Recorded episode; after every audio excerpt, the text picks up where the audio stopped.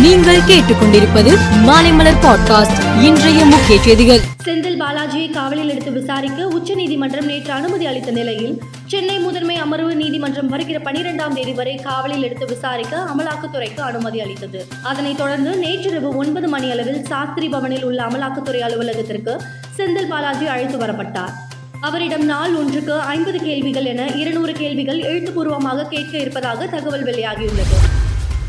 தமிழக முதலமைச்சர் மு ஸ்டாலின் பதிவிட்டுள்ள ட்விட்டர் பதிவில் தலைநகர் டெல்லியை ஒரு மாநகராட்சியைப் போல தரம் குறைக்கும் டெல்லி சேவைகள் மசோதா மாநிலங்களவையில் நிறைவேறிய நேற்றைய நாள் மக்களாட்சியின் கருப்பு நாள். எதிர்க்கட்சி ஆட்சி செய்தால் அந்த மாநிலத்தை கூட சிதைப்போம் என்ற பா ஜனதாவின் பாசிசம் அரங்கேறிய நாளை வேறு என்ன சொல்வது? இருபத்தி ஒன்பது வாக்குகள் வித்தியாசத்தில் ஒரு நாட்டின் தலைநகரையே தரைமட்டத்துக்கு குறைத்த சதி செயலுக்கான தண்டனையை டெல்லி மாநில மக்கள் மட்டுமல்ல ஒட்டுமொத்த இந்திய மக்களும் விரைவில் தருவார்கள். மூன்று மாதமாக மணிப்பூர் எரிகிறது. அதை அணைக்க முடியாமல் டெல்லியை சிதைக்க துடிக்கும் பாஜகவின் தந்திரங்களை மக்கள் நன்கு உணர்ந்துள்ளார்கள் என குறிப்பிட்டுள்ளார். நெல்லை மாவட்டத்தில் விவசாயத்துக்கு தண்ணீர் தட்டுப்பாடு உள்ளது. இது தொடர்பாக மாவட்ட கலெக்டருடன் ஆலோசனை நடத்தப்பட்டு இருக்கிறது நெல்லை மாவட்டத்தை வறட்சி மாவட்டமாக அறிவிப்பதற்கு தேவையான நடவடிக்கைகளை கலெக்டர் மேற்கொண்டு வருகிறார். விவசாயிகளின் கோரிக்கைகள் முதலமைச்சரின் கவனத்துக்கு கொண்டு செல்லப்பட்டு விரைவில் நல்ல செய்தி வரும் என சட்டசபை சபாநாயகர் அப்பாவு தெரிவித்துள்ளார். மத்திய அரசுக்கு எதிராக மக்களவையில் நம்பிக்கையில்லாத தீர்மானத்தின் மீது இன்று விவாதம் தொடங்க இருக்கிறது. காங்கிரஸ் கட்சி சார்பில் ராகுல் காந்தி விவாதத்தை தொடங்குவார் என தெரிவிக்கப்பட்டுள்ளது. மக்களவையில் பெரும்பான்மை இல்லை என்பது தெரியும். இருந்தாலும் பிரதமர் என்ன சொல்லப் போகிறார் என்பதை தெரிந்து கொள்ள விரும்புகிறோம் என காங்கிரஸ் தலைமை கொராடா சுரேஷ் தெரிவித்துள்ளார்.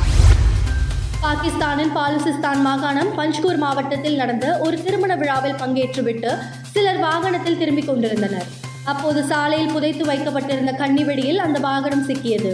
இதில் வாகனம் வெடித்து சிதறி சுக்குநூறானது. இந்த தாக்குதலில் ஏழு பேர் பலியானார்கள்.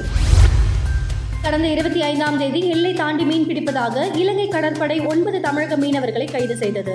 அவர்கள் நீதிமன்றத்தில் ஆஜர்படுத்தப்பட்டு சிறையில் அடைக்கப்பட்டனர். இன்று மீண்டும் நீதிமன்றத்தில் ஆஜர்படுத்தப்பட்டனர். அப்போது அவர்களை விடுதலை செய்து நீதிமன்றம் உத்தரவிட்டது.